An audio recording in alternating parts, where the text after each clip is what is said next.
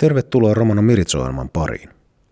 Harri Grönstrand on kolmekymppinen Keuruulla Keski-Suomessa asuva Jämsän helluntaiseurakunnan pastori. Hän on kotoisin Kurikasta, Etelä-Pohjanmaalta. Grönstrand kertoo, että Kurikasta hänellä on lämpimät muistot. Se oli hyvä paikka kasvaa. Viisilapsisen perheen poika oli nuoruudessaan innokas liikunnan harrastaja. Näin hän muistelee lapsuuttaan. Lapsena tuli harrastettua jalkapalloa, tennistä, koripalloa.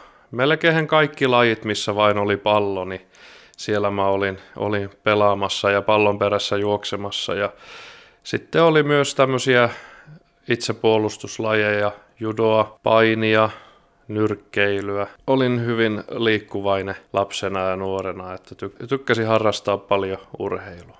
Asut nykyään Keski-Suomessa Keuruulla. Mikä sinut toi tänne naapurimaakuntaan? Mä koko nuoruuden mietin sitä, että millä tavalla mä haluaisin elättää itteni.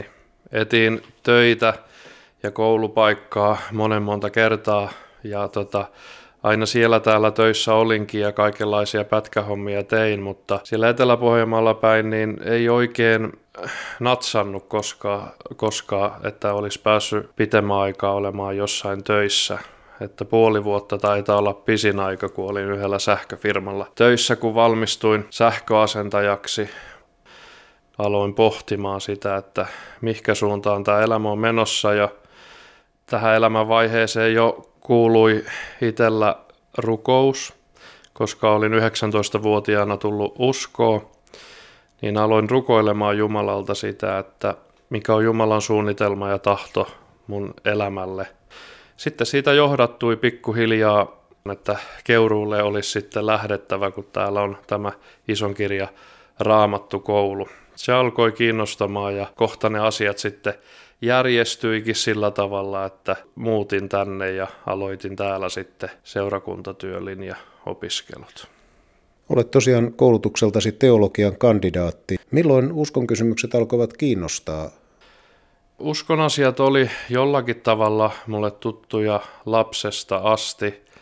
Mä tykkäsin esimerkiksi kuunnella hengellisiä lauluja lapsena. Jostakin sain käsiini semmoisia kasettia ja niitä tuli monesti kuunneltua ihan niin kuin siihen asti, kunnes nukahdin petiin. Ja sanotaan näin, että mä oon ehkä aina uskonut Jumalaa, mutta ei mulla silti hirveätä tietoa tai käsitystä ollut niin kuin Jeesuksesta, että mikä on Jeesuksen merkitys tässä kristiuskossa. Ja täti oli kuitenkin, Marita ja hänen miehensä Mikko, niin olivat, olivat uskossa. Sitten kun mulla oli elämässä tämä vaihe, että mä aloin, aloin etsimään ja kyselemään näitä elämän suurimpia kysymyksiä, niin lopulta sitten päädyin heidän luokseen ja siellä, siellä keskusteli heidän kanssaan ja siinä kohtaa sitten haluin tehdä sen uskon ratkaisun, että Jumala ja Jeesus on se, joka mun elämästä puuttuu ja halusin sitten tota,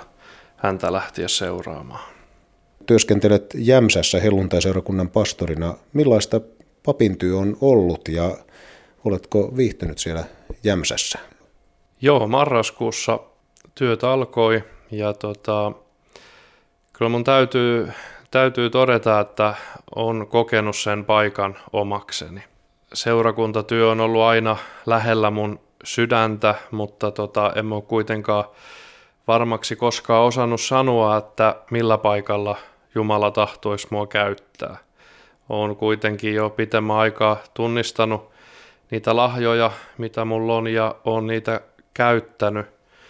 Mutta tota, kyllä tämä aika nyt, mitä tuo Jämsäski on töissä ollut, niin on vahvistanut mulle sitä, että ehkä juuri tämä pastorin asema saattaa olla se paikka, jonka kautta voisin sitten Jumalan seurakuntaa ja ihmisiä palvella. Että on, on tykännyt olen tykännyt tosi paljon työstä ja sitä on täydestä sydämestä saanut tehdä. Näin siis kertoo Harri Grönstrand Keuruulta. Grönstrand on paitsi pastori, myös tubettaja. Mitä tubettaja tekee? Tubettaja kuvaa videoita YouTubeen, näin yksinkertaisesti sanottuna. videoita voi tehdä sinne monenlaisia ja itsellä kun on nuo hengelliset asiat kaikkein lähimpänä sydäntä, niin luonnollisesti tarkoittaa mun kohdalla sitä, että mä teen hengellisiä aiheita käsitteleviä videoita sinne. No millainen on teknisesti laadukas YouTube-julkaisu? Minkälaista kalustoa sen tekeminen esimerkiksi vaatii? Monet suosittelee lähtemään siitä, mitä sulla jo on. Puhelimet on tänä päivänä niin hyviä, niillä voi kuvata laadukkaita videoita. Jo pelkästään ihan omalla puhelimella pystyy, pystyy tuottamaan ja tekemään tämmöisiä videoita ja sillä tavalla mä aloitin itsekin. Jossakin vaiheessa, kun tuli sitten enemmän tietoisemmaksi tästä, että mitenkä parantaa kuvaamista ja tätä tekniikkaa, niin sitten aloin itse, itsellekin haalia pikkuhiljaa kalustoa ja sitä mukaan panostamaan niin kuin videoiden laatuun, mutta semmoinen aika pitkä prosessi se kuitenkin oli, koska itsekin piti opetella ihan niin kuin tyhjästä kaikki, että ei osannut alussa silloin käsittääkään, kuinka monta osa-aluetta tuohon kuuluu, kun lähdetään videota tekemään, että siinä, siinä piti aika paljon opiskella ja edelleen opiskelen. No kerro lyhyesti, mitä kaikkia vaiheita kuuluu siihen, että se tube-video saadaan sinne katsottavaksi? Ensiksi lähdetään, lähdetään siitä, että katsotaan paikka, missä kuvataan. Sitten yksi iso ongelma, mikä mulla itsellä noissa videoissa on ollut, niin on valotus. Että mulla itsellä melkein kaikki kalusteet on, mitä mä tarvin, mutta semmoiset hyvät valot vielä puuttuu. Varsinkin näin talvesaikaan kuvaaminen, niin se on tosi haastavaa, koska tuommoinen järjestelmäkamera, mikä mullakin on, niin se tykkää valosta tosi paljon ja se tarvii sitä tosi paljon. Ja jos talous on huono valaistus, niin silloin joutuu tota kirkkautta kamerasta säätämään, mutta mitä enemmän sitä sieltä säätää, niin se huonompi laatu sitten siihen, siihen videoon tulee. Ja Tietysti kuvaamisessa on omat säännöt, että millä tavalla pitää asetella siihen kuvattavaa, että se on hyvän näköinen ja sitten siinä on se äänitys, että saadaan hyvä äänenlaatu siihen, riippuu millä, millä vehkeellä äänittää. Mullakin on kaksi mikkiä erikseen, mulla on nappimikki, mikä tuohon kaulukseen laitetaan tai sitten kameran päälle oma mikki ja ne osaa, pitää osata sitten säätää kohilleen ja sitten tietenkin kun aletaan kuvaamaan ja tekniikka ja kaikki muut on kohillaan, niin sitten se pitäisi osata, osata niin kuin esittää vielä sitten luontevasti ja itselle se on haastavaa, koska on huono muisti, niin tota, mä yleensä jonkinnäköisen skriptin kirjoitan itselleni. Se on sitten haastavaa, jos sulla on puhe paperilla, että miten sä pystyt luontevasti esittämään se siinä videolla, ettei se näy, että sä katsot koko ajan sitä paperia. Jos ei käytä paperia ja puhuu vaan päästä juttuja, niin se saattaa sitten olla, että joutuu tosi monta kertaa kuvaan sen, että se menee kohilleen. Jos nyt hyvä tuuri käy, pitkä päivä ja saanut monta ottoa tehtyä, että se menee purkkiin. Sitten tota se siirretään tietokoneelle se ja sitten pitäisi osata vielä jotenkin editoida. Näin siis tubettaja Harry Grönstrand kertoo tubevideon tekemisestä. Ääni, valotus, skripti, esittäminen. Kuulostaa tosiaan prosessilta, jossa on vaiheita vaikka muille jakaa ja hommalta, jossa riittää opeteltavaa. Entäpä se editointi, joka alkaa raakamateriaalin taltioinnin jälkeen? Taittuuko se Grönstrandilta helposti ja miten prosessi saatetaan loppuun?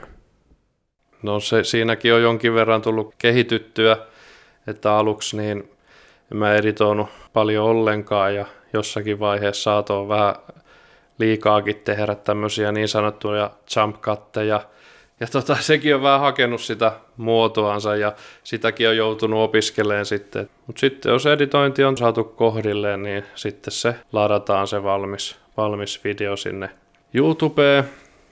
Mutta se ei sitten se homma lopu vielä siihenkään. Sitten kun se on saanut ladattua YouTubeen, niin sitten sinne pitäisi osata vielä merkitä kaikki kuvaukset ja otsikot ja kaikki niin tämmöiset tavallaan mitä paremmin sä osaat sinne oikeaa tietoa syöttää, sitä paremmin se video löytyy sieltä.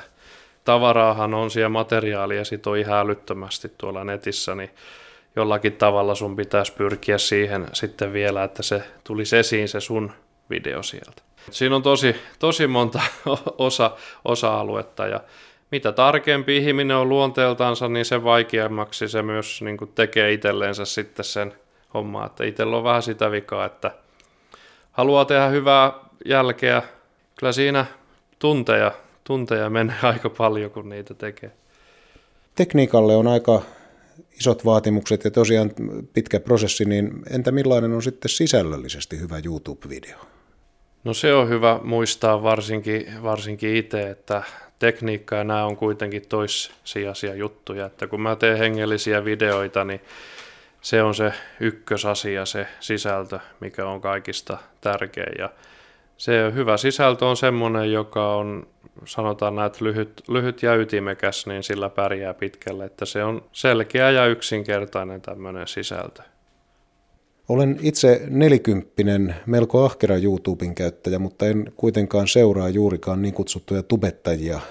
Koska en itse ole alan ammattilainen, niin, ja kuten sanoitkin tuossa, niin tämähän on erityisesti nuorten suosiossa oleva ilmaisumuoto. Niin näin ollen pyysinkin lapsiltani, Oskarilta ja Asserilta, kysymyksiä. Ja tuota, tässä tulisi kahdeksanvuotiaan Asseripoikani kysymys sinulle. Hän toivoi sinulta vastausta tällaiseen, että tunnetko ja seuraatko muita tubettajia? Seuraan kyllä aktiivisesti, mutta ne on enemmänkin tämmöisiä pastoria tai sitten seurakuntien YouTubeen kanavia, mitä mä itse seuraan. Että mä itse kun mä käytän YouTubea, mä kuuntelen paljon saarnoja ja luentoja ja tämän tyyppisiä juttuja. Mutta kyllä mä oon tosi paljon myös selannut niin suomalaisia tunnettuja tubettajiakin, koska tota, mä halusin nähdä ja oppia sen, millä tavalla muut tekee videoita. Se oli, se oli yksi semmoinen ponnahduslauta, miksi mä aloin ylipäätään tekemäänkin YouTube-videoita.